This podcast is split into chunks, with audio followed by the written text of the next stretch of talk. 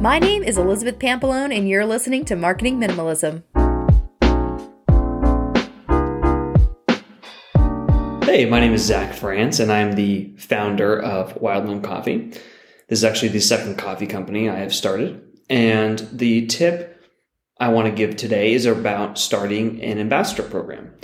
Starting an ambassador program was one of the first things I did when I started my company. And unlike most organizations where they wait for customers to approach them about being ambassadors, I actually started very early with this. And what I did was I hired a virtual assistant and I had that person find micro influencers on Instagram and they would message them and say, Hey, I just, we just launched our coffee company, you know, insert whatever company you have. You got to find people that are relevant to your space and offer them samples. And if they like the samples, they will post about it on Instagram, and then you can invite them to be a part of the ambassador program.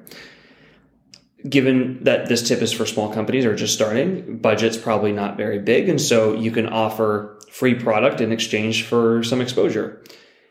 I did this um, and am continue, continuing to do this, and has worked really well to create a community of people that really enjoy the product. And I have uh, a, a base of people who are now advocating for my product um, on a regular basis. And it's really worked and been very successful in terms of growing my social presence and uh, growing the brand.